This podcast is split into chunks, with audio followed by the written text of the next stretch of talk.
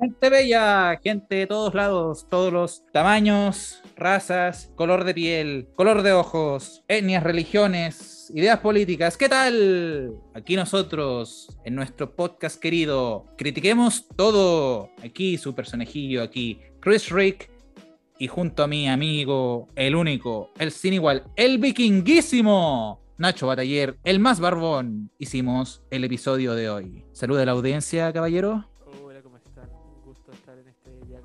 4. Sí, vamos por el capítulo 4. Me falta eh, editar y publicar el Ven- Venom 2. Sí, sí, sí. Si están escuchando esto, posiblemente espero con los dedos cruzados de que ya haya subido Venom 2, siendo que debía haberlo subido a principios del mes pasado, octubre de 2021, porque hicimos el podcast la eh, esa misma semana, no me acuerdo si fue el día después o dos días después de ver Venom. Pero me atrasé mucho, lo siento, disculpen. Eh, muchas cosas que hacer durante octubre y esa semana también. Pero aquí estamos, episodio 4. Hoy día, con la mano en el corazón, hicimos todo lo posible para que sea lo más corto posible, para que fuese lo más corto posible, para que hablásemos de Eternals sin spoilers. Si en un momento hablamos con spoilers, les pido disculpas porque no es nuestra intención. La gente que da spoilers es gente nefasta que merece irse al noveno círculo del infierno de Dante Alighieri. Dicho eso, el episodio en sí mismo cuenta la historia de cómo Salma Hayek y Angelina Jolie entraron en el MCU. Ahí decimos de todo, la actuación, la trama, la música, todo. Lo único que me faltó añadir es que se podría decir es una película que trae mucha inclusión en ciertos términos como el sordomudismo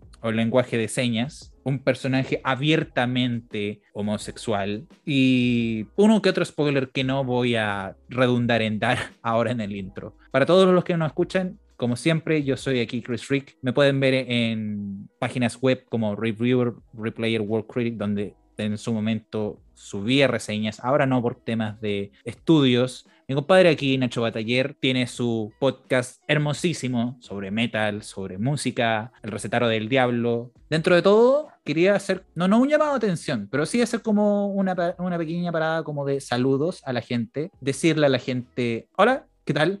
Saludar particularmente gente que se ha ido de este plano existencial, gente que sigue con nosotros, gente que sigue luchando y dando la cara y dando la, no dando la cacha como estoy dando yo, en plan de los saludos, en plan de sobrevivir lo que sigue siendo una pandemia. Espero que todos se sigan cuidando mucho. Saludos especiales a Alejandro Valdés, a Melissa Estudillo, que durante este mes, por lo menos Alejandro, estará de cumpleaños, espero que lo escuche este podcast. Melissa Estudillo tuvo presentaciones en plan el 31, muy buenas. Subió un video, una mega producción de Melissa Studio Producciones, en las cuales hicimos, me incluyo, un cover de Esto es Halloween, del extraño mundo de Jack. Vayan a verlo a su video en YouTube. ¿Alguna palabra que decir al respecto, señor Nacho Bataller? De lado Spider-Man, Eternals era mi película más esperada de Marvel, porque de frente con el gallo que estaba haciendo la música, con eh, la directora, con el, el elenco, con ese tema de la inclusión y por el tipo de personaje que son, de todas partes se veía como una película diferente y el hecho de que tuviera mala crítica por parte de la crítica, valga la redundancia, eh, ya me decía que yo estaba seguro que me iba a gustar porque yo normalmente siempre estoy, de repente estoy en desacuerdo con la crítica, así que, y bueno, cumplió mi expectativa. No es la mejor película de todos los tiempos, ni la mejor de Marvel, pero definitivamente cumplió todas mis expectativas y fue lo que yo quise que sería, que vamos a estar ahí desarmándola sin spoilers y hablando de todo un poco. Creo yo que fuimos, fuimos mejor ejecución que Shang-Chi y bien mejor moldeado que lo que hicimos con Venom. Así que sí, y bueno, otra cosa que me gustaría decir es que ya no nos van a escuchar en un buen tiempo, pero podcast luego de esto, pero créanme que cuando volvamos va a ser, nos vamos a tomar una pausa debido a que se vienen demasiadas cosas y ya tenemos un plan, pero no vamos a decir qué vamos a hacer. Pero créanme que cuando volvamos vamos a volver con muchos, muchos capítulos de muchos temas y ahí vamos a oficialmente ampliarnos y salirnos del género de cómics. Así que también bastante emocionado por lo que se viene. Pero bueno, y esto es Marvel, bueno, y es ya la entrada para el plato fuerte de lo que se viene en diciembre, y no solamente hablo de Spider. Exactamente, compadre. Exactamente lo que dijo mi, mi- mi amigo. Noviembre se vino fuerte después de Halloween. Vamos a tener una, una breve pausa, en plan comerciales muy largos, porque vamos a tener muchas cosas que hacer. Y cuando volvamos, vamos a volver en Match 4, con toda la fuerza, con todo el fuá. Vamos a volver con mucho tema para, que, para criticar. No vamos a decir el plan, pero lo vamos a dejar ahí picando para que usted diga, uh, ¿qué será? Lo único que les puedo decir Que van a quedar chatos de critiquemos todo.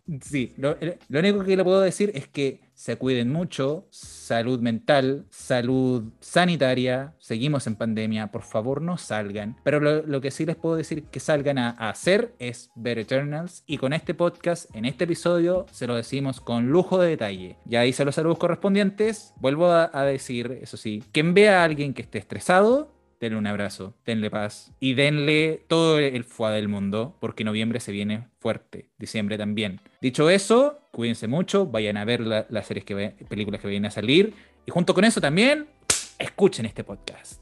Hoy hizo calor hoy día. El calor llegó con todo. Sí, no, y mal. Pero es distinto de otro noviembre. Da, antes era como calor ya para. Sí, ya para Halloween, pero ahora es como en plan calor todo el tiempo. Y eso que, o sea, ya, ya, como que si septiembre hace calor, caché el tiro que el calor, así como fuertón, va a llegar antes, aunque no sea verano.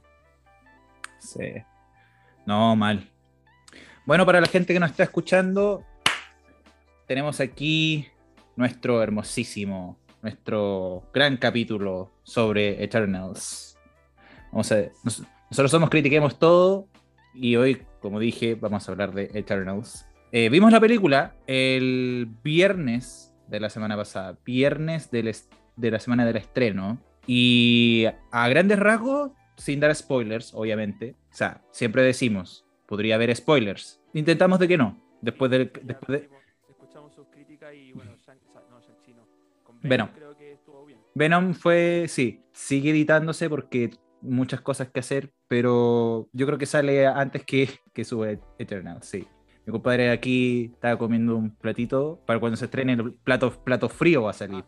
Plato frío. No, pero Eternals, volvamos, Eternals. Eh, mira, yo por lo menos lo que puedo decir es que cuando se anunció eh, esta slate que tenemos ahora, estas películas y series se anunciaron en la Comic Con del 2019, Sí, obviamente todo se corre por la pandemia. Eh, cuando anuncian a la directora de esta película, eh, que ganó el Oscar a mejor película y directora de los últimos Oscars, con una que se llama Nomadland, que es bastante re- recomendada ahí para, para los que la quieran ver. Eh, me di- ahí el tiro me dio el presentimiento que esta película podía ser diferente, que se iba a sentir diferente. Bueno, igual todas las películas de Marvel donde introducen un personaje nuevo se sienten diferentes. Eh, Pantera Negra, eh, Shang-Chi, ¿cierto? Iron Man 1. claro. Porque todas las primeras películas, y bueno, la de Thor no es la mejor película de todas, pero es mejor que la segunda de Thor, así que, Sí, no. que cumple, se cumple. Y bueno, nadie le tenía fe a la primera Ant-Man y resulta que sorprendió a bastante gente. Tampoco es, oh, esta mejor película de superhéroes de la historia, pero, pero funcionó, ¿cierto? Una película de robo mezclada con superhéroes y funcionó. Cl- claro. Y fue una buena introducción. Eh, entonces, tenía fe porque era una película introductoria, tenía fe porque estos personajes son de cómics más antiguos que la cresta. Eh, cuando yo, bueno, en las primeras Guardianes aparecen, cuando el, el coleccionista le está explicando que es una piedra del infinito, aparece un celestial. Entonces ya no habían introducido un poquitito el tema. Claro. Y eran, eran personajes que eran demasiado locos. eh, Tú buscáis cómics de estos personajes y es una cuestión que es como un disco Pink Floyd hecho cómic. A ese, a ese, a ese toque, como ciencia ficción pura y dura. Eh, entonces como que por todas partes esto me indicaba que podía ser diferente. Ahora, cuando viene la preocupación? Normalmente Marvel nos tiene cierto, tiene una fórmula que le funciona y tanto a la crítica como a los fanáticos más acérrimos eh, terminan convenciendo las películas y Rotten Tomatoes y en todas las páginas donde se puede hacer crítica tienen buenos números y Eternals no. Y fue muy raro y como que me preocupó un poco, pero no iba a ser que no... No eran críticas, por ejemplo, ya mira, la única vez que yo le he hecho caso a a Rotten con los Cuatro Fantásticos del 2015, pero lo único que logró tanta crítica negativa era que no la viera en el cine. Esperé a que ya apareciera en DVD o Blu-ray o VOD, pero la vi igual. porque finalmente si no la veís no podéis meterte en la conversación y saber por qué están haciendo esas críticas. Entonces obviamente leí un par de críticas de Eternal sin spoilers y era como, no sé, qué raro. ¿no? Y fui con la sensación de que eh, me iba a gustar más de lo que la crítica estaba diciendo. Era, había muy bajas posibilidades de que la terminara odiando. Mm. Eh, y puta, no me gustó tanto como Shang-Chi, pero, pero realmente me gustó. O sea, me gustó igual. Me gustó, o sea, cualquier weá es mejor que Black Widow, pero, pero según yo, Eternals va codo a codo con, con las buenas películas de Marvel. Quizás no supera Soldado del Invierno, Pantera Negra, pero para mí supera Ant-Man 2, supera Capitana Marvel, supera. Sí, no. es que, ve, es, que es que verá. A ver, Brie Larson, yo siento, a ver, mi perspectiva de Eternals. Eternals para mí fue, claro, una introducción a personajes nuevos, una, eh, personajes como bien hype, ¿cachai? Que, que por el nombre ya tienen como historia. Se supone que los Eternos, o Eternals, son como los hijos de, o los últimos descendientes de los celestiales, hablando en plan cómic, hablando en plan cómic, no, no la película. ¿Cachai? Si nos ponemos a hablar de la película, es un spoiler. si nos ponemos a hablar del origen de los Eternals en base a la película, eso es un spoiler. Ya, pero, a ver, todo lo que nosotros podemos decir, como decimos, podría ser spoiler. ¿Por qué? Porque ya viene de la mano de, del cómic. Así como decir, ah, qué lata que, que, se, eh, que mataran a Harry Potter y luego lo revivieran. Y eso está en el libro. Y luego lo hicieron película.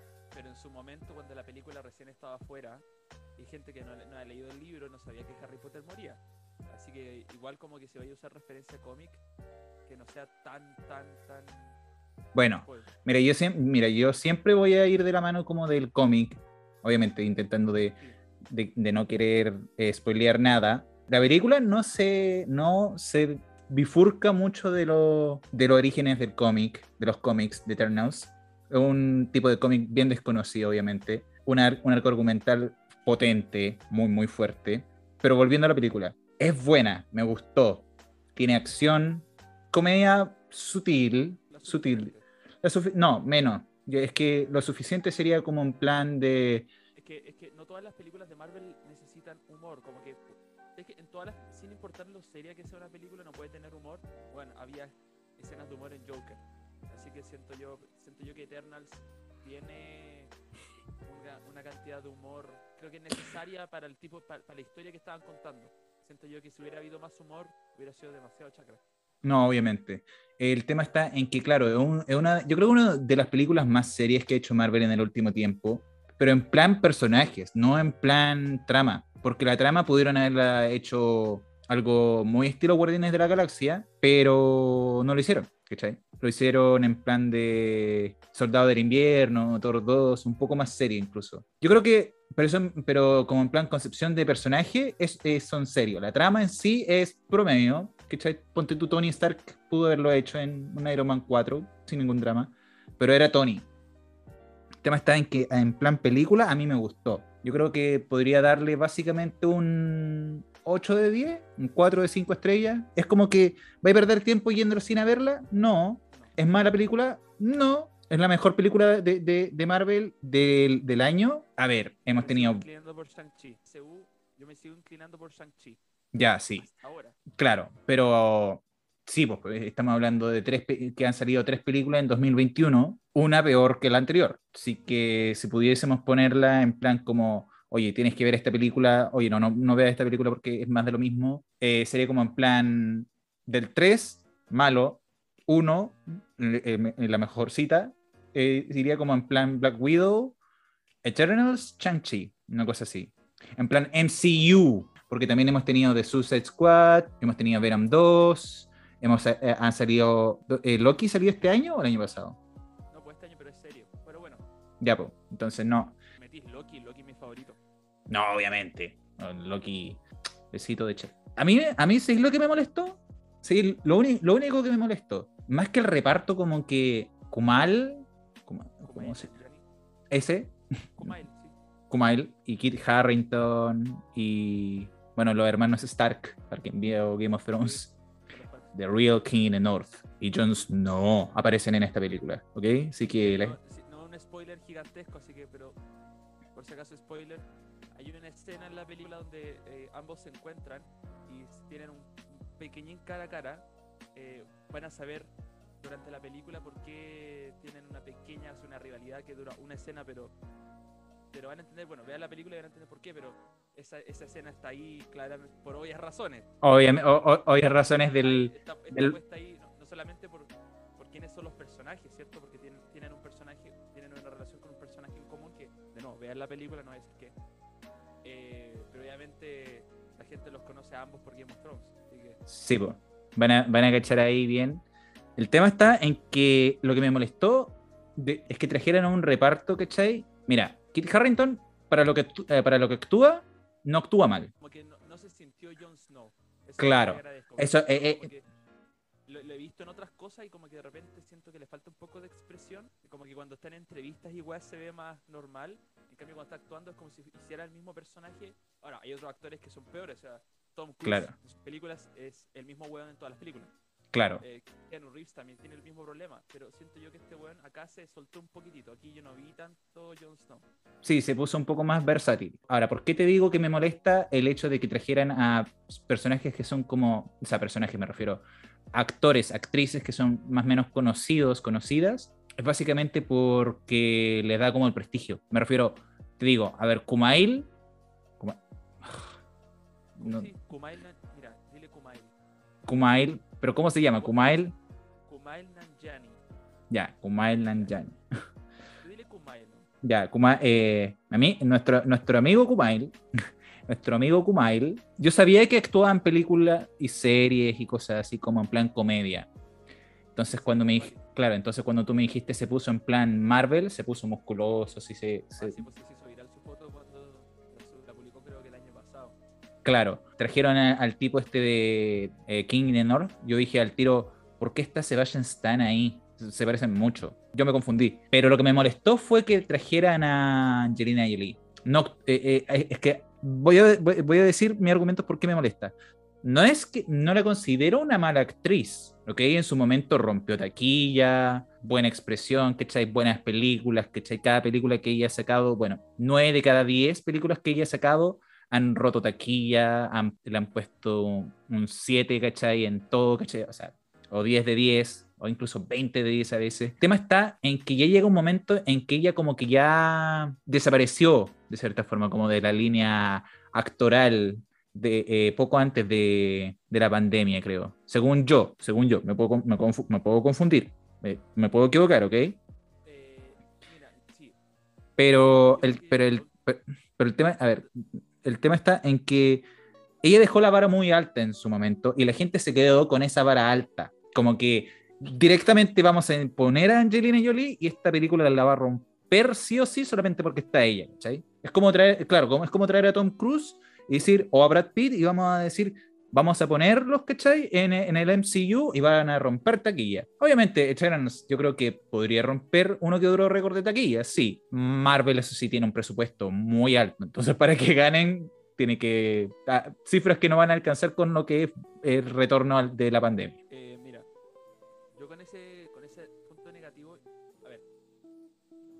Creo yo que esa elección está hecha a propósito por el hecho de que nadie conoce a los Eternos, ¿cierto? Ya, Claro, Marvel ya con los Guardianes de la Galaxia rompió esa barrera de cualquier mierda que tenga el logo de Marvel Studios arriba, la gente lo va a ir a ver. claro, Sí, o sea, gente que no tiene puta idea de los cómics, que, que nada, que no tiene ni idea de nada, que son fan casual, ven, oh, mira en cartelera una guay que dice Marvel Studios y la van a ir a ver. ¿Cachai? Claro. Entonces, eh, pero como estos personajes son aún un poquito, yo diría que más desconocidos todavía, y son antiguos, eh, necesitaban un poco de actores conocidos para darle vida a estos personajes, para que la gente se vuelva fanática de los personajes y después les den ganas de o ir a los cómics, o si es que salen en algún juego, jugar el juego, o comprar la polera, no sé qué, ¿cachai? Como que claro. bueno, Star Lord es un personaje, sorry, pero un personaje callampa. Sí, ¿Quién conocía a Star Lord? Entonces, imagínate ahora gente que, que es fanático, que tiene poleras o juguetes o Funko o lo guay que sea de, de Groot, que es, bueno, es un árbol. ¿Cachai o no? eh, no, no es un árbol, es, una, es un árbol que habla. Gran diferencia, pero bueno. Tenía Rocket, que es un, es un androide mapache, ¿cierto? No es un androide. Pero tiene parte robot. Pero es que no es un androide, es un, es un ser, claro, con un cuerpo de mapache que lo, que lo hicieron, lo eh, le, fue mal, lo rehicieron, lo sacaron como unas, como unas 200 veces, ¿cachai? Eh, sí. Desarmar, esa es la cosa, se puede desarmar. Pero desarmar así como en plan, es como que te armen a ti una y otra vez para ponerte más cerebro, ponerte plan regenerativo, ser inteligente, todo eso mientras tú estás vivo sufriendo, ¿cachai? Son experimentaciones ilegales. Pero el punto es que son personajes que, que tú nunca había pensado que van a sostener una película, que van a ser taquilleros, que van a ser en cuanto a cultura popa, esta no es mi opinión personal, pero ahora yo puedo decir que Star-Lord es igual de popular que Superman. No, no creo. Viejo, Superman es de. No, no, digo, no, digo, no, digo, no digo que tengan la misma fanaticada, pero si yo salgo a la calle a preguntar por Star-Lord y Superman, voy a andar parejo con la gente que los conoce. Es que, es que ver, si tú le preguntas a una, a una, a la, no sé, a una transeúnte, una, una mujer entrada en años, ¿cachai? Pregunté por Star-Lord, ¿quién? te preguntáis Superman, te va a decir que sí. Ya, pues, pero, a ver, ¿qué hay más gente gente de... Ahora, si preguntáis a alguien desde, los 12, claro, u 8 años hasta los 30, ¿quién es Star-Lord? Te van a decir, Star-Lord es Peter Quill, es este Chris, eh, Pratt, eh, el que se comió a la mina verde, ¿cachai? Eso estoy diciendo, eso estoy diciendo. Eh, hay más gente de ese rango etario que gente de mayor edad. Si yo salgo a preguntarle a esa gente si conoce a los Guardianes de la Galaxia y conoce a Superman, voy a andar parejo. Ya. A eso me refiero. Eso, es lo que eso es lo que ha logrado Marvel. No digo que los guardianes son mejores que Superman, no, no estoy diciendo, estoy diciendo que el nivel de, de conocimientos. Sí, no, sí, sí, no, sí, tranqui, eh, disculpa, es, de hecho me sentí como que súper crítico como cuando en plan eh, los Beatles dijeron, se mandaron su, su, cagazo en los 60 cuando John Lennon dijo, nosotros, nosotros somos más, más famosos, más importantes que Jesucristo. Entonces ah. la, gente, la gente fue en masa a decir, vamos a quemar todo lo que tenga que ver en merchandising de, de los Beatles. Sí, pero no quiero aclarar, no estoy diciendo... No, por eso, yo me sentí, yo me sentí muy crítico como... Pero, quiero decir otra cosa, los guardianes, no estoy diciendo que los guardianes sean más populares que Superman. Estoy diciendo que si yo voy al y agarro gente que yo sé que es fanática casual sí. y pregunto por los guardianes y Superman, voy a andar, los resultados van a ser parejitos. Bueno, había que hacer esa distinción para que después la gente cuando escuche... El, fan, el, fan, casual que solamente cacha las películas, que las va a ver cuando pueda nomás. Obviamente todo el mundo conoce a Superman, pero Marvel es como una canción pop. Como que pega la radio, deja la zorra y después se le va, ¿cierto? Sí. Eh, entonces creo ya que acá con Eternals la parte de elenco necesitaban igual actores conocidos. Yo no estoy en desacuerdo con que tuvieran Angelina Jolie, eh, porque el personaje de ella en la película no es principal. Y eso, ya. Me, eso me gustó, que no fuera el principal, que los personajes principales de esta película fueran actores desconocidos, ¿cierto? Ya, sí. Tampoco tiene muchos minutos. de hecho, sí, eso es, eh, es algo que... No, no, termina. No tiene tanto protagonismo ni la Salma Hayek ni Angelina Jolie. Eh, como que los protagonistas son actores desconocidos porque a pesar de que al, Richard Maiden lo conozcan por ser Rob Stark en Game of Thrones, fuera de eso no ha hecho algo conocido, pues no está en el radar de, popularidad, ¿cachai? Quizás claro. algunos que vieron eh, lo vieron como príncipe la Cenicienta live action o vieron su serie en Netflix que se llama Protegido. Tiene una serie. En Netflix, es buenísima. Eh, pero tampoco es como tampoco es como serie popular, pues de hecho, eh, y eso que yo devoro Netflix, por eso te pregunté. Ah. Tengo otra cosa más que agregar a la lista. Necesitaban esa, ese como nivel de, ¿cómo se llama esto? Nivel de actores conocidos como para por lo menos llamar un poco a la gente como, mira, estos son personajes nuevos y tenía estos actores conocidos. Eh, Game of Thrones igual es bastante popular, así que yo... No, obviamente. De hecho, de hecho, no sé cómo, no, no sé cómo, eh, no se me ocurrió ver eh, Game of Thrones cuando estaba en, en cable, en tiempos pre-pandemia. Como tipo, se supone que empezó como en el 2012 o el 2015 a rodar. Ya. Y durante todo ese tiempo yo no, yo no tenía ni idea de su existencia, al mismo tiempo que tampoco supe de la existencia de Breaking Bad hasta, bueno, media década después de que terminó. Una cosa así. Y igual sus, igual sus años, ¿cachai? Y tú te acordás que en un momento yo aluciné con ambas series. Breaking Bad fue como la película que yo conversaba en el 2017 y Game of Thrones fue una serie que yo conversaba, ¿cachai? Ahora último, pero igual como que ahí nomás. Eh, bueno, volviendo. El tema está en que sí, el protagonismo entre Salma Hayek y Angelina Jolie estando ahí en la película es notoriamente poco, notoriamente corto. No son los personajes principales, y, pero aún así me, me gustó mucho. Esto no es spoiler, ojo, esto no es spoiler, pero hay entrevistas rondando por internet que dice como el proceso de, de, Salma Hayek que decía, loco, yo no voy a poder entrar al traje, siento que no voy a entrar porque es demasiado ajustado y en un momento decía no puedo entrar y se ponía y estaba como con la garganta así como en plan me voy a poner a llorar así como apretada. Y, luego se la puso y claro estaba apretado así mal muy apretado el traje.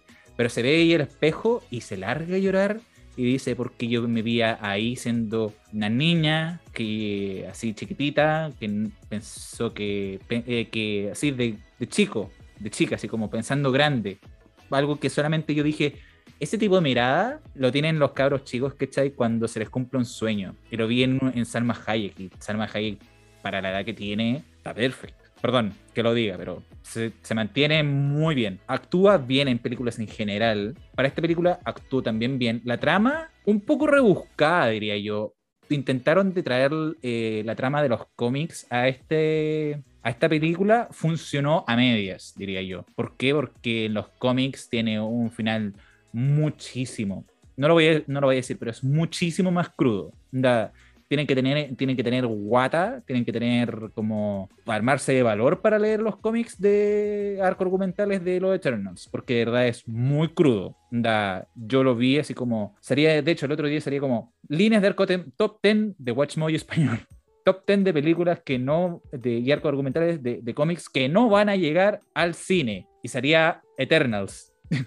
un año después, estamos viendo Eternals. Yo creo como, ¿ya? Y es una línea argumental más o menos similar, muy, muy similar. Igual, igual, igual como película Marvel es bastante, es como, no cruda, pero es bastante más, como que Eternals no se siente una película, siento yo que ni, los niños más chicos van a tener problemas. Entre Totalmente, no, esto es una película, yo creo que...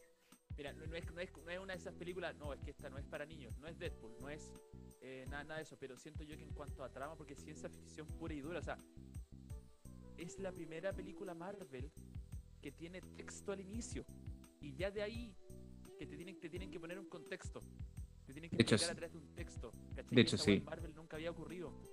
Y ya desde ese punto, ya desde ese punto dije, ya, esta distinta.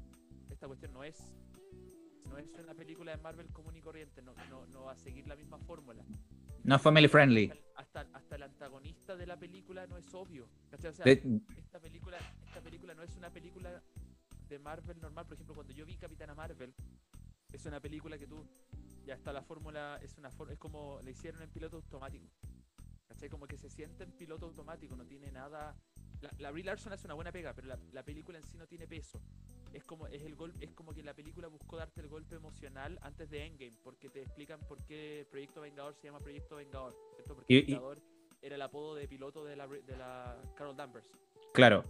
Y porque y, y, como, y como la introdujeron al, al universo, pues porque te acuerdas de, después del chasquido, parece Nick que, que, llama a Carol Danvers, o sea, Capitana Marvel, y todos quedamos como, ya, ella podría salvar el día, pero ¿cómo? ¿Y quién va a ser? Entonces tiene que tener una película y le, hicieron, ¿cachai?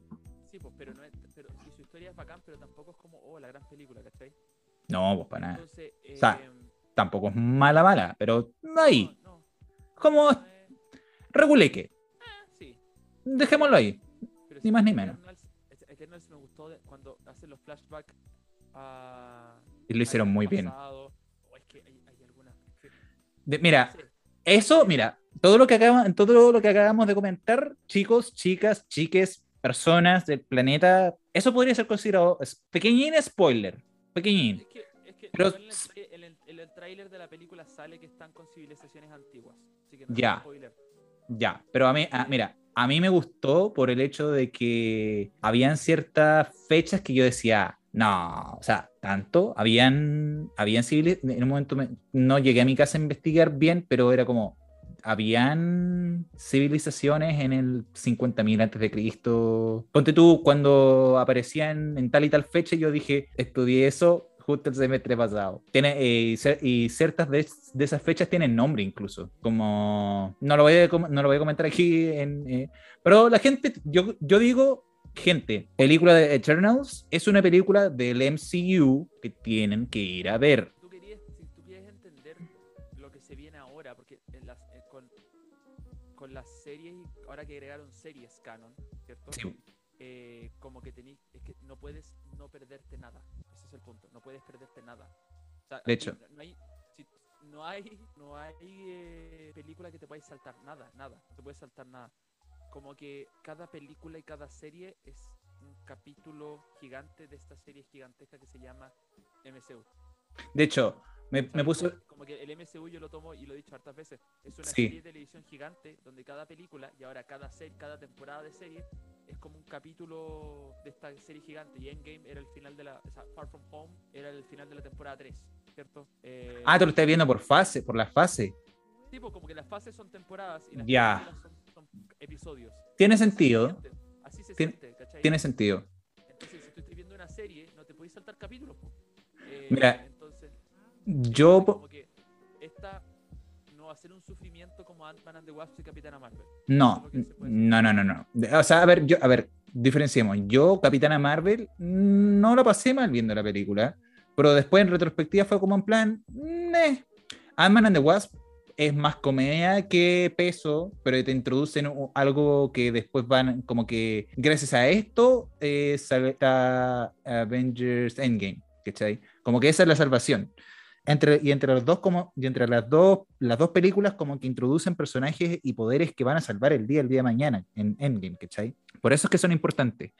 Eh, pero volviendo, yo, yo siento que para mí como que las temporadas en sí van más de la mano como en plan de las sagas. Porque ponte tú, la fase 4, Claro, también. porque mira, tú los consideras por fase, yo lo considero por saga. Eh, la primera temporada, Es que, pero es que, es que, claro, es que tú, es que si habláis por saga, es como las primeras tres fases es una saga. Porque, Cuatro. el- el- el- no, las primeras tres.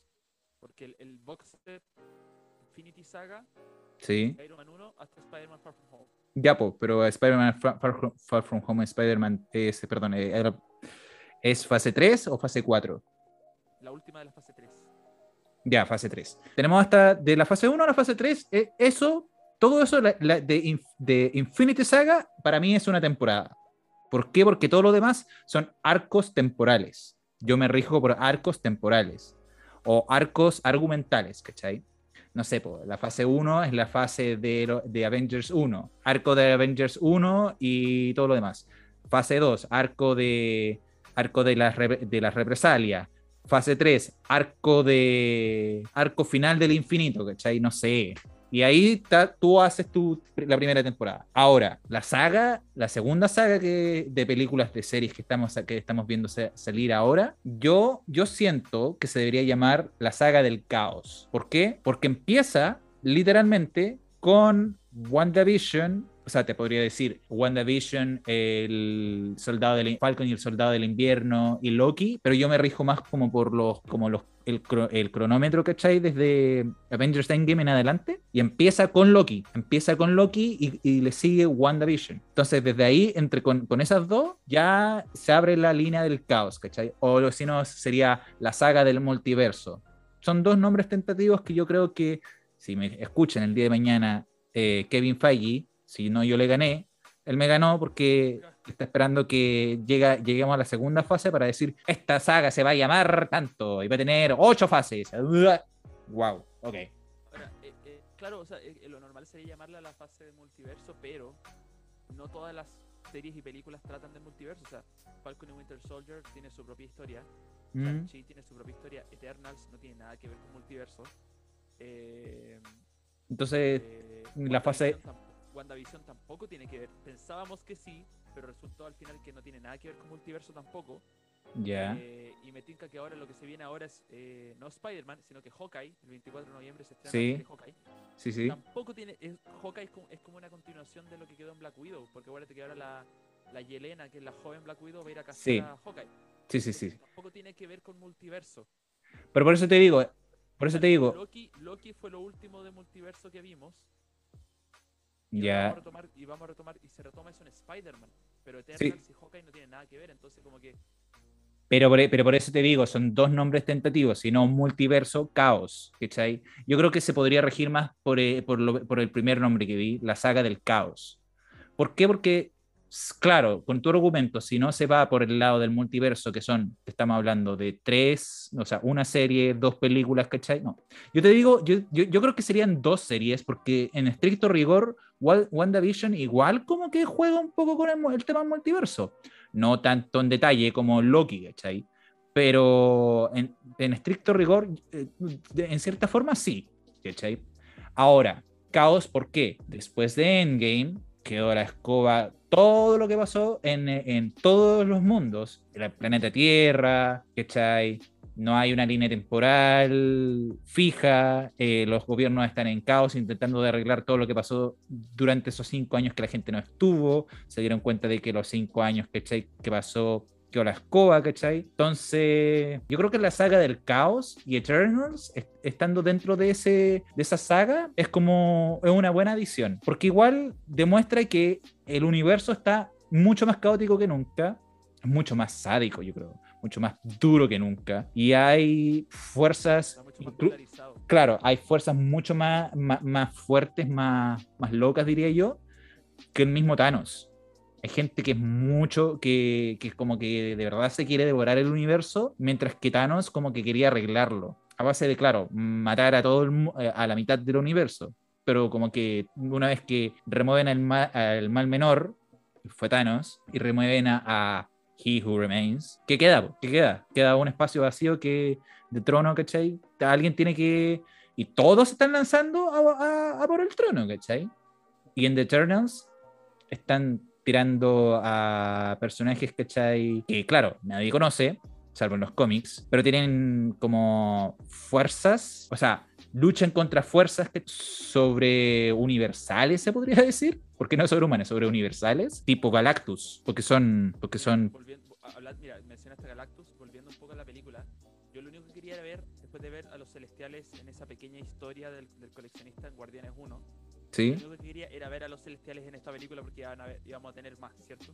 sí. Y resulta que tuvimos celestiales y yo sabía que eran gigantes, pero concha tu madre que son grandes.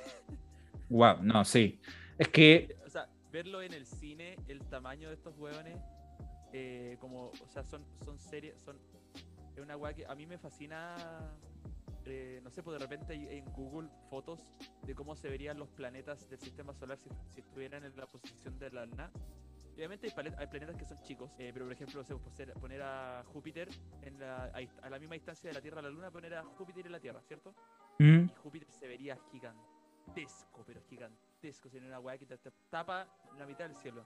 nosotros pasaríamos a ser la luna de Júpiter, de hecho. Exactamente. Eh, entonces, acá, como que la dimensión de los celestiales esa- son literalmente dioses. Y eh, era lo que quería. Yo quería de esa ciencia ficción pura y dura. Y bueno, hay una escena que eh, no es spoiler, pero cuando un celestial se teletransporta, te forma un hoyo negro. Y esa weá estuvo espectacular. Estuvo Ah, espectacular. sí, sí, sí, sí, me Entonces acuerdo. Fue realmente como que cum- cumplieron mi- mis expectativas de ver celestiales. No tienen tanto protagonismo, pero verlos, verlos, es lo mismo, verlos un poco más que en Guardianes. Y para mí eso bastó. Es que para mí, para mí yo creo que lo que vimos nosotros en Guardianes de, de la... Perdón por interrumpirte, pero el, eh, el Guardianes de la Galaxia fue como los hijos de los celestiales. No, no, no, los Eternals, eran, pero, no, eran celestiales. pero es que... Sí, pues cuando, cuando hace así, ¡pam! y destruye simuladamente, simuladamente, el planeta entero con la gema del poder. Pero es que en esta película nos lo retratan como en plano de, bueno, Galactus. Literalmente Galactus comiéndose un planeta, ¿cachai? Eso es lo que quería. Pero, eh, pero, el- pero en los guardianes nos presentan a un, a un gigante. Nada más que eso. Como alguien que tiene, que es gigante, ¿cachai? Las personas son del tamaño de un diente suyo. Pero igual esa escena en Guardianes que dura súper poco, me llamaba la atención. Y después cuando empezaron a grabar Eternals, eh, se filtró un pequeño póster que habían colgado en la última Comic Con, donde se mostraban a los, a los celestiales y re- bueno, eran diseños de la raja y se, se veían gigantes, ¿cachai? Y empezó a aparecer como más arte conceptual de la película y ahí los mostraban más gigantes que en Guardianes. Entonces por eso estaba como entusiasmado por verlos en pantalla. Claro. Eh, bueno, otra cosa que quiero mencionar de la película, que siempre menciono yo porque soy eh, melómano, adicto a la música, ¿no? ¿Mm? Melómano se le, se le dice al adicto a la música, ¿no? Que, se puede estar muy equivocado, pero sí, yo, si, si es el significado, eh, soy fanático extremo de todo lo que... Ah, Melómano, es aquel sujeto fanático de la música. Sí, Sí. yo soy me- melómano extremo. Y Ya. hay otro, hay otra, hay otra persona de Game of Thrones en esta película que tú no notaste, porque el señor que le hace la banda sonora a Eternals, Ramin Djawadi, ¿cómo que no lo voy a, cómo que no lo voy a notar, hombre? Ramin Djawadi, que es el que creó el- eh, toda la música de Game of Thrones. Tun, tun, tun, Trabajó también en, en Westworld, que es otra serie de HBO Sí, que también me gusta sí. Y hizo una de las bandas sonoras que a mí me voló la cabeza con la primera Titanes del Pacífico, porque hay un tema en ese soundtrack que es con Tom Morello de Rage Against the Machine, eh, que es el Mm, tema no. principal de Titanes del Pacífico. Eh, mira, si te vayas a YouTube y lo escucháis cuando termine el podcast, vaya a cachar al tiro qué tema es. Ya, no, pero Eh, pero la banda sonora completa de esa película es espectacular. Entonces yo tenía harta expectativas de esta de Eternals porque o porque en Game of Thrones es harta orquesta, es harto cosa épica, es harta cosa medieval. En Westworld lo que hace este gallo es tomar canciones conocidas y transformarlas a piano o a, o a violín que le queda la claro, o acuerda. Ha hecho con Pink Floyd, con Radiohead, Soundgarden, con Nirvana, Guns N' Roses, como que todas las canciones de rock conocidas en Westworld las utiliza este gallo. De hecho, yo, de hecho, no, yo lo que te iba a decir era que me- yo me iba a meter en Westworld no por la trama de, sino por la música. Es espectacular. No, sí, bueno, y en sí. Titanes, el Pet- en Titanes del Pacífico tiene ese tema de orquesta que usa en Game of Thrones como para hacerlo más épico, pero también tiene una canción que es como de guitarreo, tiene temas de rock pesadísimos en ese soundtrack y es como una mezcla entre las dos cosas. Entonces yo en Eternals esperaba lo mismo y tiene lo mismo. O sea, Es que- durante, toda la, durante toda la película se siente la orquesta, se siente lo épico porque es una película que se presta para eso, pero de repente cuando hay escenas de acción o de pelea se escucha guitarra. Y es es súper raro escuchar guitarra, una guitarra clara y pesadita en, en banda sonora. Eh, hablo de banda sonora cuando no utilizan canciones. Ya. Eh, y así, como que yo llegué a la casa y la primera agua que hice fue ir al perfil de Ramin en Spotify y guardar el disco. Porque Me- lo escuché, de hecho, escuché parte del disco de nuevo y es la banda sonora es, yo diría que es una de las mejores de Marvel. Ah, si hablamos estrictamente de banda sonora, es una de las mejores. Sí, no, porque dentro de bandas sonoras como que ya la canción tema de los guardianes, de verdad, no, no los guardianes, los Avengers es una que se ha hecho en cuatro películas, ¿cachai? Ya está súper valorada, eh, extremadamente valorada, se hizo, se volvió a hacer no como Avengers Theme Song, sino como eh, Portals, cuando salieron todos los portales así como On Your Left, ¿cachai? Y salen todos ton, ton, ton, ton, así. Ya, eso, no. Lle- Llega un momento en que satura demasiado. Ramin Djawadi yo lo tengo arriba y yo dos días antes de ir al cine contigo mm, entro a Spotify y tú, mira, tú fuiste des- después de la, de la película a Spotify, ¿cierto? Ya, yo estaba en Spotify un día así, no sé, fuimos el viernes, miércoles en la noche y de repente me sale Spotify. Sugerencia, ¿le podría gustar a usted lo nuevo de Ramin Djawadi? Soundtrack de Eternals. Yo que como, ¿me estás molestando? Que el tío Ramin está sacando soundtrack Eternals, Marvel. Y yo dije, esta película tiene que ser top the line, trama y música, porque si no, se me cae todo. Trama es como, como te dije, un 4 de 5 estrellas. Música 10 de 10. Sí, ¿Cachai? No hay, no hay, por, no hay por dónde perderse. Tengo una aplicación que es eh, para cinéfilos, que es para rankear películas, poner estrellas y poner una review y todo el tema. Yo a Eternals le puse 3 y media. Porque Tres y media. Le puse, Shang-Chi le puse 4, ¿Ya? La Cuido tiene 3, Venom tiene 3 y media, Eternals tiene 3 y media. Eh, ¿Cómo se llama esto? Pero sí, si hablamos estrictamente de banda sonora es 5 de 5, 10 de 10, cualquier... Un millón de 10, da lo mismo. ¿Cuán- El- ¿Cuántas estrellas nos dan? Me, me recuerda los... En, en banda sonora, claro, el Alan Silvestri con Avengers, claro que va a ser icónico ya a esta altura, pero es icónico el tema de los Avengers. Pero ninguna otra canción resalta tanto en los soundtracks, ni siquiera en Endgame. En cambio, por ejemplo, yo te digo, eh, el señor que ahora está haciendo de todo el weón, eh, Ludwig Göransson con Pantera Negra, esa suena buena. Ahora la eh, Ramin con Eternals, esa es otra muy buena. ¿Qué más me puede estar faltando? Eh, ¿Qué más vale la pena mencionar? De- dentro Ah, de... Giacchino, Giacchino con Spider-Man. Quizás Homecoming y Far From Home no son mis películas de Hombre Araña favoritas y tampoco Ya. son mis películas MCU favoritas. Michael Giacchino en banda sonora. eh, eh, yo soy fanático de cagar del, del, del- del tío Miguel porque bueno, ha hecho harta banda sonora de película que me gusta. Y ahora no solamente va a volver para No Way Home, sino que también está haciendo de Batman. Miguel, Miguel... Mike Giacchino. Se llama. Mira, hizo la banda sonora de Meteoro, hizo la banda sonora de Lo Increíble. ¿Cómo se llama? Michael Giacchino. Michael. Creo que... El Gia es con G y dol- 12. Giacchino. Con H G I A C C H I y aquí N O. Ya, de ahí lo, de ahí lo busco. Le puse, le puse Hachino, pero... Sí, pero se va a cachar.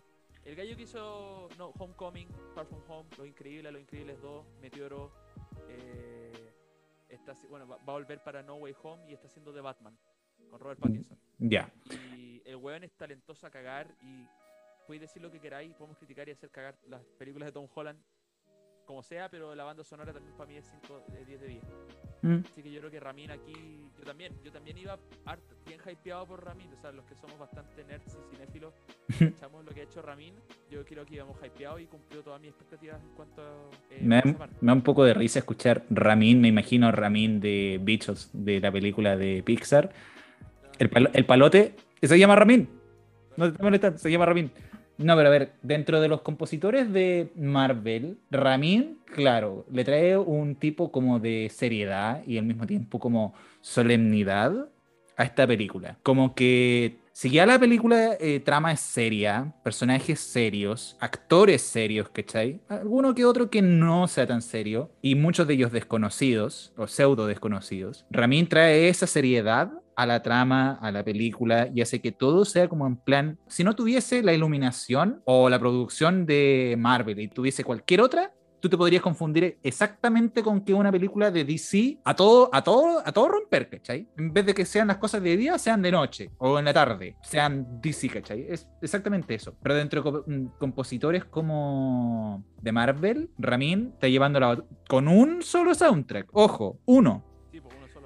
Un solo soundtrack ya lo, lo dejé en el top 10, sí o sí, número uno. Después de eso, yo creo que saltaría a Natalie Holt, que hizo el soundtrack, el soundtrack de Loki. Buena, Buen- buena observación ahí, señor, porque el soundtrack de Loki, y no hablo solamente del tema de Soundtracks, soundtracks, son dos. intro. Ah, sí, son dos. No estoy hablando del tema de intro. No, ¿Cachai? Porque si hablamos de Alan Silvestri y Avengers, el tema de los Avengers es el único que salta, como que no me acuerdo de ninguna otra canción, o sea, no, me- no, no- no salta ninguna otro, otra canción de ninguna de las cuatro películas Avengers, fuera del team de los Avengers. Saber Silvestri hizo de los Guardianes de la Galaxia también. No, no, no, el de los Guardianes es un señor que se llama Tyler Bates. Ah, Tyler, nada que ver, nada que ver. Nada, Tyler Bates también hizo, me confundí, Tyler hizo a Thor 2. Alan Silvestri ha hecho, sí, ha hecho varias, ha hecho varias composiciones musicales para películas Marvel. No me acuerdo eso sí tampoco. Pero sí, como que Pero sí, como que según yo, gente como Natalie Holt y Ramin, a llamarlos a, a gente como eso, Natalie que no era conocida, Ramin que sí era conocido, pero que son estilos de música que no se escucha, que no es normal en Marvel, siento que Claro. también le agrega un- algo diferente. Sí. Eh, así que sí, definitivamente la de Loki. Mira, porque a pesar de que son dos discos, yo lo digo el soundtrack y son que son un disco doble, así que lo tomo como uno solo, pero el de Loki y Eternals automáticamente entraron en mi top 5. Totalmente. Mira, lo último que diré de Eternals es que no es para nada lo que dicen los críticos que es. Yo he leído ahora que la vi la película y me he entrado a leer de crítica de lleno con o sin no, es que le hicieron, no entiendo por qué se le hicieron. Definitivamente, definitivamente, si me estáis diciendo que Ant-Man and the Wasp tiene 80 y tanto en crítica en Rotten Tomatoes y me estáis diciendo que Eternals tiene ahora como están como en 50, weón. No, De hecho, hay algo- hay algo mal. Hay algo eh, mal. No, no, no, No, pésimo, pésimo, pésimo. porque Eternals no es, definitivamente no es una mala película. No es como te la están vendiendo en internet. Al contrario. De hecho, yo sí, yo- de hecho, yo creo exactamente lo mismo que tú. El tomatómetro, por primera vez en lo que es Marvel, se equivocó, pero mal. Porque antes era ya se equivocó, pero un- de la gente está sobre 80. Sí, pues, incluso mira, la película más baja del MCU es Thor 2, Sí. que tiene 72%. Sí, po. Pero aún así está como en plan fresco, como en plan zero of approval. Thor 2 es una película que no propósito alguno, salvo más que introducir la, una piedra del infinito. Como que si tú, mira, no la primera vez que la vi no me aburrió, pero cuando terminó le dije, ya, ahora entiendo por qué es la que todo el mundo no, no, le gusta, es como la que todos ponen al último, cuando hacen un ranking de MCU. Claro. Eh, porque Fome no es, porque ninguna de Marvel es Fome, pero siento que si hablamos de películas sin propósito, todo el mundo oscuro, porque Thor no cambia de actitud, Thor no. Como que el cambio de actitud de Thor es en la primera, y acá no, hay nada, como que raptan a la Jane, el one tiene que ir a rescatarlas, los villanos son súper olvidables, lo del oscuro, pelean aquí, pelean acá, y la piedra del infinito queda en, Ah, no, po. no, no, no. En ese, eh, ahora me gusta pensar cuál es el cambio de, de, actitud de Thor. El loco dice, es que no quiero más, no, no, no, quiero ser el, no quiero ser rey. Sí, porque el, el, este buen de Odín se va a, su, a dormir. No, puede ser, es el primero. En, el primer, en la primera, a ver. Ah, verdad, en, la primera, en la primera duerme, sí. En la primera lo destierran y dice, ya voy a ser más humilde, menos soberbio, menos, menos pelea. En el, en el segundo caos porque se destruyó el Bifrost, ya Jane, la gema del, infinito de la realidad, lo del fuego oscuro, pelea, se muere la, se muere la madre, bla, y en un momento Odín le dice, te ofrezco de nuevo el trono porque siento que estás listo. Y Thor viene y dice, viejo, sabes que muchas gracias, pero no quiero el trono. Y como, disculpa, te estoy dando el trono, onda, estuviste molestando, se te estuvo entrenando para esto durante milenios. Para mí yo vivo eras, tú vives milenios y me vienes con que no, no quieres. Sí, no quiero, viejo. ¿Verdad? No, no quiero. Y él como que, bueno, ya andas, anda a ser el guardián de, los nueve mundos, dale, váyase. Eh, dice, gracias, padre. No, gracias a ti. Y sale Loki así como en plan, ¿y Odín dónde está? Lo veremos a continuación en Thor Ragnarok, diez años después. Eh, pero sí, eh, lo último que digo que tenemos es que es definitivamente mejor de lo que sale en Rotten Tomatoes. Vayan a verla al cine porque vale la pena verla en el cine de verdad. Es una película, es, es lo que yo le estaba pidiendo a Marvel. Yo a Marvel le estaba pidiendo, sálganse un poquitito de la fórmula, no me den tanta repetición porque era, era repetitivo, era super, las películas eran súper repetitivas, como que las únicas que se sentían diferentes eran las de Avengers, pero porque eran crossover. En cambio, las otras películas se sentían súper monótonas, excepto las de introducción, excepto Pantera Negra, excepto Shang-Chi, la primera Guardianes, y bueno, está el caso especial del Soldado del Invierno, que es demasiado diferente a la primera Capitán América, y por, eso a la gente le gustó. Eh, pero en general las películas de introducción son las que se sienten diferentes y el resto ya empieza a ser como muy demasiado monótono. El estilo, el tono, y eso también cansa un poco. Entonces, no digo que la gente vaya a dejar de ir a ver películas Marvel, pero siento yo que necesitamos más cosas como Eternals, más cosas como Shang-Chi, más cosas como Loki. Loki es un personaje que ya está introducido hace rato y la gente dice, ya, pero ¿cómo me lo vaya a vender?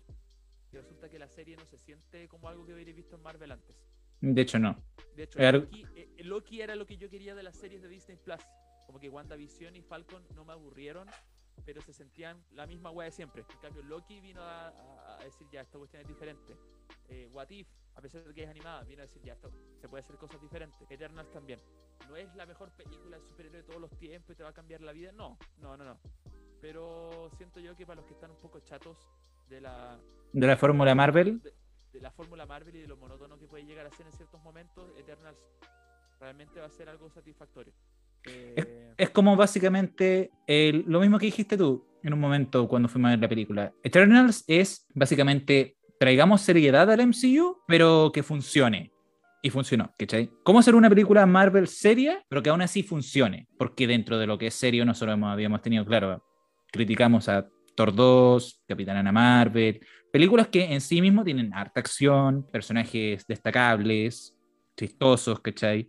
Pero aquí es como en plan serio, con ciertos atisbos de comedia y mucha acción. Y eso es lo que yo creo que la gente le podría llamar más la atención con Eternals. Viste, hicimos buena pega, no spoileamos nada y logramos hartos puntos de la película.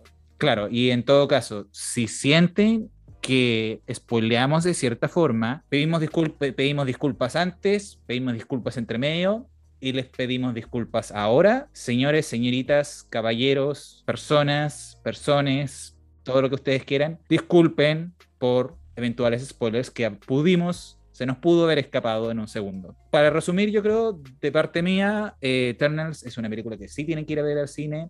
Nosotros fuimos a una hora en que era más o menos tarde, contigo más o menos tarde. Dura dos horas y algo. Tres. Claro, casi tres. Bueno, O sea, conta- tiene dos escenas post-crédito, entonces se alarga. Por eso, te te estoy diciendo, son 2 horas 45 más los 15 minutos, trein- casi 30 de, de créditos y las dos escenas post créditos. Son como, claro, 3 horas y por ahí, una cosa así. Vayan con resguardo, obviamente, sigan los protocolos de seguridad. Ne- La gente me escuchó después de Venom, ¿cachaste? Sí, como que todas las críticas que he hecho estaban arregladas. Menos Mira, mal. eh, ya quiero dar por cerrado el tema de la película porque quiero- antes de que se acabe el capítulo quiero decir algo.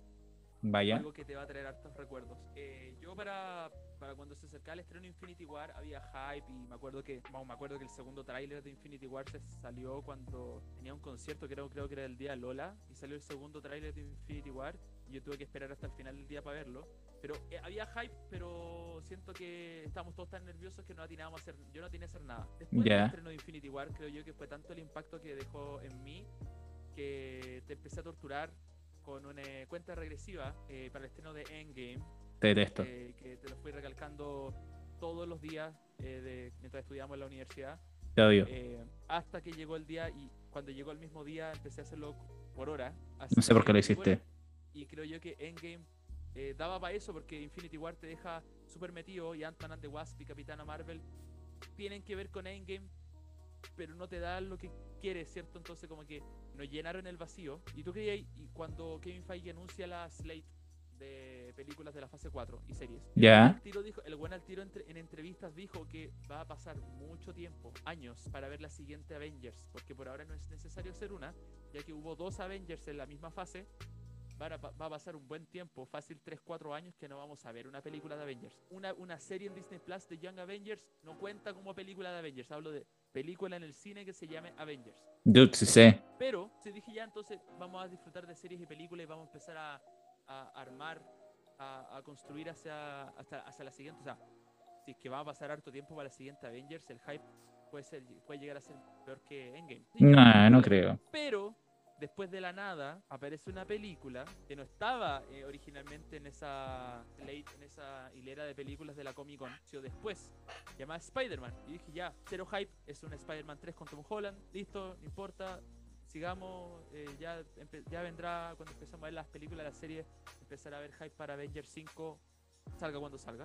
Y ya cuando introducen el tema multiverso y empiezan a hablar que hay conexión con Doctor Strange y que Doctor Strange va a estar en Spider-Man, dije, ah, bacán, cero hype. Pero cuando dicen multiverso y empiezan a confirmarnos ciertas cosas, el nivel de hype, como que ahora Spider-Man, y de hecho, eh, Kevin Feige ya lo dijo, eh, No Way Home es Endgame 2.5. Así la, están, así la quieren vender, así la quieren vender, así la quieren eh, mostrar.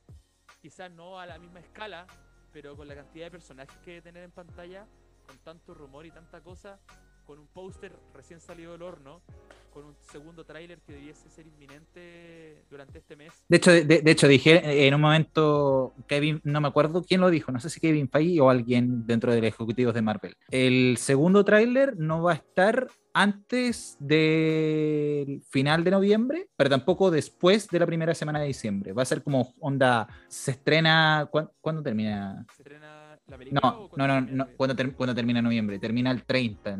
Es como que se, como que lo van a, van a subirlo a la web, onda el mismo 30 como a las 11 y media, una cosa así, de la noche, una cosa así, porque va a ser como, dentro del round que nosotros dimos, cumplimos, porque no es ni la primera semana de, de diciembre, ni la última, es, es la última de octubre, sí, pero no es como que, es como justo el punto entre medio de, Claro. Eh, Pero, sí, pero bien troll. Al, punto, al punto que estaba llegando es que tanto humo, tanto rumor, ¿cierto? Y hay que tener cuidado porque siento yo que los rumores un poco mataron WandaVision. Pero de, de lo mismo, hay, hay demasiado hype, eh, hay demasiado rumor, hay demasiado...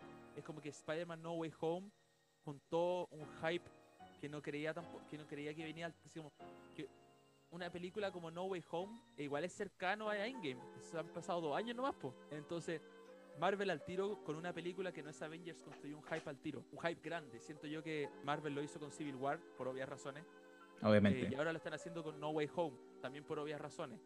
Así que creo yo que de nuevo voy a hacer creo que yo que eh, No Way Home amerita nivel de preocupación y de... ¿Que me, voy a me voy a me voy a torturar de nuevo con eso? Quedan 38 días para Spider-Man. No, ¿por qué? Ya, ya veo que mañana me voy a decir eso mismo por WhatsApp, pero por interno. An- Que te- te- teníamos un grupo WhatsApp, éramos tú, Jano, eh, Daka y yo. Y saludo a mis compadres en, en todo caso. ¿Vas a hacer eso mismo de manera personal o vas a intro- vamos a, a poner a sacar a, a Daka, vaya a ponerlo en el mismo en la misma salida? De manera, bueno, Daka no está en Chile y Jano ya no nos acompaña, entonces... O sea, no, a ver, Eso es, mira, eso es algo que, a ver, lo voy a discutir contigo después, fuera de cámara, fuera del podcast. Pero después voy a editar esta, esta cuestión fuera, así que no. no puedo Es que-.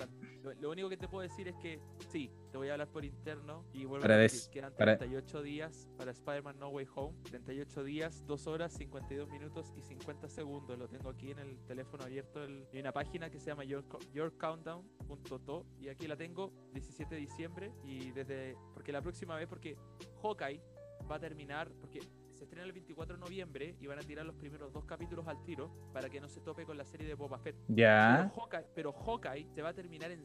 El último capítulo de Hawkeye se va a estrenar encima de Spider-Man. Y Book of Boba Fett se va a estrenar en diciembre. Entonces Ya. creo yo que la próxima vez que hagamos podcast va a tener que ser.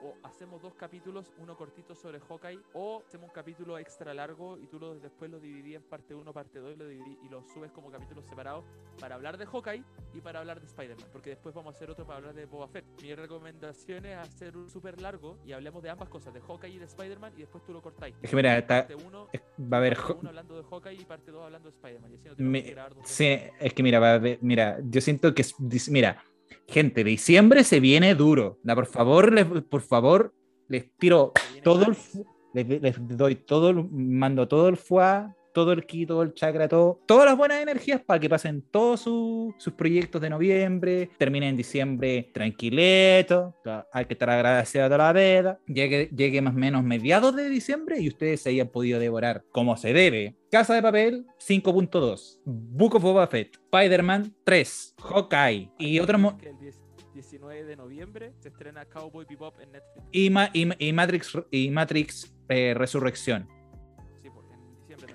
Entonces, gente, guárdense por completo así, o sea, vayan a ver Eternals y luego se encierran a hacer lo que tengan que hacer. Pero después de eso, hagan lo que tengan que hacer, les tiro la mejor vibra de- de- del planeta, paciencia, les digo por favor, mucha paciencia con lo que tienen que hacer, les digo, si se sienten mal, escuchen nuestro podcast, nuestro primer episodio es para morirse de la risa, escuchen otros podcasts también que están en Spotify, de- a mí me dolió caleta que se haya terminado eh, Tomás va a morir, pero están lanzando los videoclips en- de, de su Patreon en YouTube de manera gratuita para que también se mueran de la risa con temas de conversación, al menos a nivel mundial, tirado para la chacota, obviamente. Pero diciembre se viene heavy, y este compadre me lo está recalcando. 38 malditos días para Spider-Man 3. Así que, Cuando yo empecé con Endgame quedaba más de 100, así que va a ser menos tortura. aún así, te odio. 38 días. ¿Cómo- Vaya a Mañana vaya a recibir un mensaje que ni siquiera, ni siquiera Spider-Man. No, 37 días. Eso te Pero, pero, pero mi duda es, tú lo cuentas desde las 12 de la noche del día 17. Ya, porque,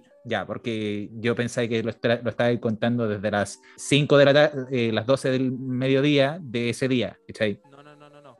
Yo, si es que estoy despierto a las 12, eh, creo que tengo que hacer unas huevas, tengo que escribir esa mierda. Yo probablemente esté despierto a las 12, te va a llegar el mensaje al tiro.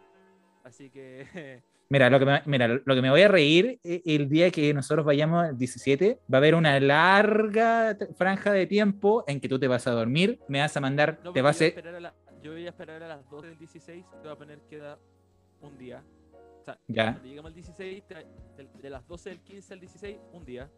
Y cuando de las, las 12 del 16 para el 17, quedan, dependiendo de la hora de nuestra función, Por eso. horas. Por eso, pero, de- pero va a haber un tramo de paz y tranquilidad en el tiempo en que tú estás dormido, en que no me vas a mandar esa... ¿Tú también vas a estar dormido? Ya, po. Ya, pues yo te voy a torturar cuando esté despierto. Y este es el amigo con que hago podcast, damas y caballeros. Este es el amigo con que hago el, el podcast. Ese, ese día, si tú tenías que al- algo, si es que por alguna razón, no sé si vaya a estar de vacaciones o no, porque la pandemia ha hecho que todo se corra y hay gente que sale en enero y cosas así. No, sí, Pero, pe- sin importar lo que tú tengas que hacer ese día, porque en Eternals, porque tú tenías un, un compromiso, fuimos un viernes y bueno, Eternals es el Eternals, así que no había spoilers, pero cuidarse un día no es nada, así que fuimos el viernes. Pero con Spider-Man vamos el jueves, porque si no nos vamos a spoilear. No hay otra opción. Si podemos ver el miércoles en la noche, como fuimos con Endgame, se va el miércoles en la noche. Pero normalmente es el jueves. Ese día, sin importar lo que tengas que hacer, yo te voy a estar diciendo hora por hora para que tu nivel de nerviosismo y estrés esté por las nubes y solamente puedas respirar cuando estés sentado en la sala de cine, maldito desgraciado. Pero ¿por qué me torturas a mí? ¿Yo qué te he hecho? ¿Yo qué te he hecho, weón? O, lo- o- o segui- o me voy a decir que seguí enojado con Liga de la Justicia cuando llegué tarde. No, no, no, no, no, no. Ya lo- lo- mira, porque la película terminó siendo tan mala, esa versión por lo menos, que después ya como que el enojo ya no, no existe. Perfecto. Entonces, ¿por qué me torturas? Es que porque Spider-Man, creo yo que es mi manera de poco relajarme y aún así estar nervioso. Es que me va a acompañar a verla junto con mi hermano, entonces... eh, Y en una, y en una de esas bajano. Ah, ya, pues, bacán. O sea, Eh, bu- o sea, eh, loco, dejémoslo ahí. Pero eh, ya, de momento sí somos nosotros tres. Hay cuatro, si es que en una de esas incluso yo dije, ¿y por qué no vamos con más gente? Vamos con más gente. De ahí, te- fuera de cámara, fuera de podcast te voy a decir qué onda. Pero, pero ahí, eh, sí, gente, guárdese. Eh, resumen, muy resumido. Eternals es buena, 4 y 5 estrellas, dos deditos para arriba. Vaya a verla, da lo mismo como 2D, nosotros fuimos a ver la 3D con mascarilla puesta, no se empeñaron mucho los... no, Para mí no, ese desempeño fue como muy poco. 2D, 3D, da lo mismo cuando vayan, consígase su buena, su buen asientito. Y, y esto es lo último que yo quiero decir. Cowboy Bebop y las la Casa de Papel en Netflix, así que usted lo puede ver cuando pueda. Matrix va para el cine, pero también va a ser eh, estreno simultáneo en HBO Max de Estados Unidos, por lo tanto aquí se va a filtrar al tiro. Así que si no alcanza a comprar entrada para Matrix, no importa, la puede ver por internet la misma semana. Claro. Eh, Y en cua- y- Hawkeye y Boba Fett, ambas son Disney Plus, así que también esta va, puede estar en- va a estar en la casa y llegar y ver. Pero lo advierto ahora, no se confíe porque estamos saliendo o estamos recuperándonos de una pandemia. Las entradas de Spider-Man se van a ir al, se van a ir al tiro. Repito, se van a ir al tiro. Así que por favor. No, espera- favor espérate, te, te faltó. Espérate. Uno, dos, tres. Se va a ir al a ir al tiro. tiro. Pésima coordinación. U- u- ¿Usted, uno cree que los fanáticos de Star Wars éramos los maniáticos que No, Yo, es por, cul- es- por culpa de Star Wars? Yo, mira, yo nunca había comprado entradas en preventa para ir a una- al cine y después cuando volvió Star Wars en 2015 me hicieron comprar en preventa. 14. Yo, yo juraba que solamente las entradas, no, 15, diciembre de 2015, episodio 7. Ah. Las entradas de conciertos se venden rápido acá y las entradas para una película en el cine no, no para ningún estreno se vendía tan rápido hasta que vi la preventa de Star Wars episodio 7 yo Y que Endgame, y Infinity War. esa fue la primera gran que preventa que dejó la zorra. Por lo Sí, de hecho, en Chile, estoy hablando en Chile porque los gringos siempre han sido locos.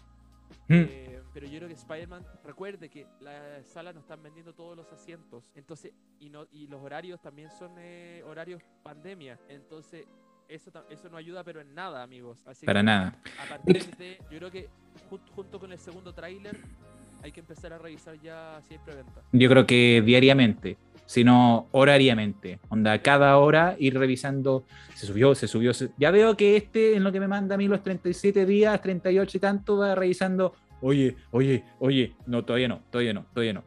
Haz eso. no, yo, no, sí. yo, yo, yo creo que sea, yo, creo que sea inteligente. Mándame los 38 días. Y al mismo tiempo, mámate el buscar en Cinehoids, en todos los lugares. No, no, no, yo- mira, yo busco, pero solamente te aviso cuando están. Yo, insisto, creo yo que va a venir bien con el segundo tráiler, pero no, no, no. Yo reviso y si es que no está, no te digo nada, pues para qué molestarte con eso. Pero sí te voy a molestar con los días que falten para el estreno. No, pero a lo que voy yo es que si en un momento me dices, faltan 35 días, al mismo tiempo vayas a, las páginas de estos cines, ¿cachai? Busques si están a preventa y me digas 35 días y no, todavía no está. Ahora, no sé, ve- día 23, faltan 23 días para, y sí, acaban de salir, ahí tú también dime, pues, ¿cachai? Porque no vaya a ser que día 24 no haya, día 23 sí, y para el día 22 que no, que no compramos las entradas, perdimos todo hasta una semana después. Hay que ser inteligente. Ahora, retomando, gente, está, sí, lo que decía mi amigo es muy importante. Estamos saliendo de una pandemia, no nos confiemos. El virus sigue, la variante Delta se escapó de un multiverso para hacernos miércoles aquí, las cifras siguen subiendo. Estamos dentro de lo. Antes, antes no orgu- enorgulle- yo me enorgullecía porque estamos en menos de, mil, menos de 1200 casos. Ahora estamos rozando los 3.000, si no más, porque no he visto las noticias últimamente. Estábamos subiendo los casos. Cuídense mucho. Mascarilla, distancia social, jabón líquido, gel. Dúchense apenas lleguen a la casa, si pasaron en metro. Sáquense los zapatos, todo lo que sea. Pero los quiero ver en diciembre, todos ustedes oyentes, eh, que los que nos escuchan, va, va subiendo la comunidad cada día y se agradece. Muchas gracias. Por favor, quiero saber de ustedes. Quiero que en diciembre todos estemos como este compadre contando 35 días, 20 días, 2 días para Spider-Man y al mismo tiempo tengamos tema de conversación de sobra, Casa Papel, todas estas series, películas de los mil miércoles en diciembre. Dicho eso, Eternals es buena película, 4 de 5 estrellas, 2 dedos para arriba, vayan a verla pronto al cine, 2D, 3D, como, con quien quieran, como sea. Los horarios, malditos horarios, son desde las 5 hasta las 11 de la noche, 5 de la tarde hasta las 11 de la noche. Ya no es como pre-pandemia y que se abría el cine a las 2 y media, a las 12.45 empezaba la primera película. No, Y ahora es... función era como a las 10.45. Sí, una cosa así, pero eran películas que tenían igual dos horas, tres horas de, de duración. Entonces, igual, come on, balance. ¿cachai? Pero eso, yo creo que acá el podcast, o sea, el episodio, o, o quieres conversar de. Conversar fuera cámara, pero creo yo que en base a lo que yo, mira, amigo, yo creo que en base a lo que se ve en diciembre, que mira, en noviembre Cowboy Bebop es Todo eso, en- todo eso es Netflix. sí, Net- Netflix, Cowboy Bebop, tú eres fanático de de la Casa de Papel, yo quiero ver Matrix, se viene Hawkeye ahora en noviembre, se viene Boba Fett en diciembre, pero mira, Ah, eh, pausa, que- pausa, pausa, pausa. Cuatro días más, en cuatro días más se sube Chang-Chi a Disney Plus, gratis, para que, la, para que la gente la vaya a ver junto con una de las películas que yo creo que es como de las más nefastas de Disney, pues, le fue muy mal en taquilla, obviamente porque desde Disney Plus. Eh, Jungle Cruise también lo van a subir en cuatro días más. Ahora sí, eh, ponle play. y, bueno, y se me olvidó que viene eh, The Witcher temporada 2 en diciembre también. ¿Viste? Eh, pero mira, terminamos el capítulo acá porque creo yo que se viene. Tengo ya más o menos una idea de lo que quiero hacer con el podcast eh, para diciembre. Así que eso, pues, gente. Harta cosa buena, como le decimos, Aquí nosotros, en eh, som- nosotros somos Critiquemos Todo. Yo soy Chris Rick, mi compadre aquí, Nacho Bataller, el más barbón. Cada uno con su proyecto por separado. Yo he dejado muy de lado mis críticas y reseñas online. Me disculpo. Mi compadre aquí tiene el recetario del diablo. No sé si está sacando nuevos Sí, episodios sí, últimamente. Está sacando, esta semana debiese grabar dos capítulos nuevos y esta semana sale otro. Así que eh, bastante activo. Vayan a escucharlo, tiene buenos episodios. Tuvo un episodio hace muy, bueno, no, no mucho tiempo atrás, hace un par de meses atrás, diría yo, con una amiga mía, la Vale Frumar. Saludos, Vale. Y ojalá que este podcast abarque más gente, se edite bien, salga a la luz cuando, se tenga que, cuando tenga que salir. Y cuídense mucho, estamos para ustedes, ustedes están para nosotros, nos critican, y nosotros criticamos al mundo, escuchamos sus críticas, no al spoiler, porque esa es una comunidad muy nefasta y nosotros intentamos de hacer lo imposible para no decirles disculpen si fue así, que dijimos algún que otro spoiler. Así que dicho eso, lávense las manos, distancia social, seguimos en pandemia, quiéranse mucho, respete para que lo respeten y que Dios los bendiga. Así que dicho eso, eh, mi gente, hasta diciembre, que se viene bueno. Se van.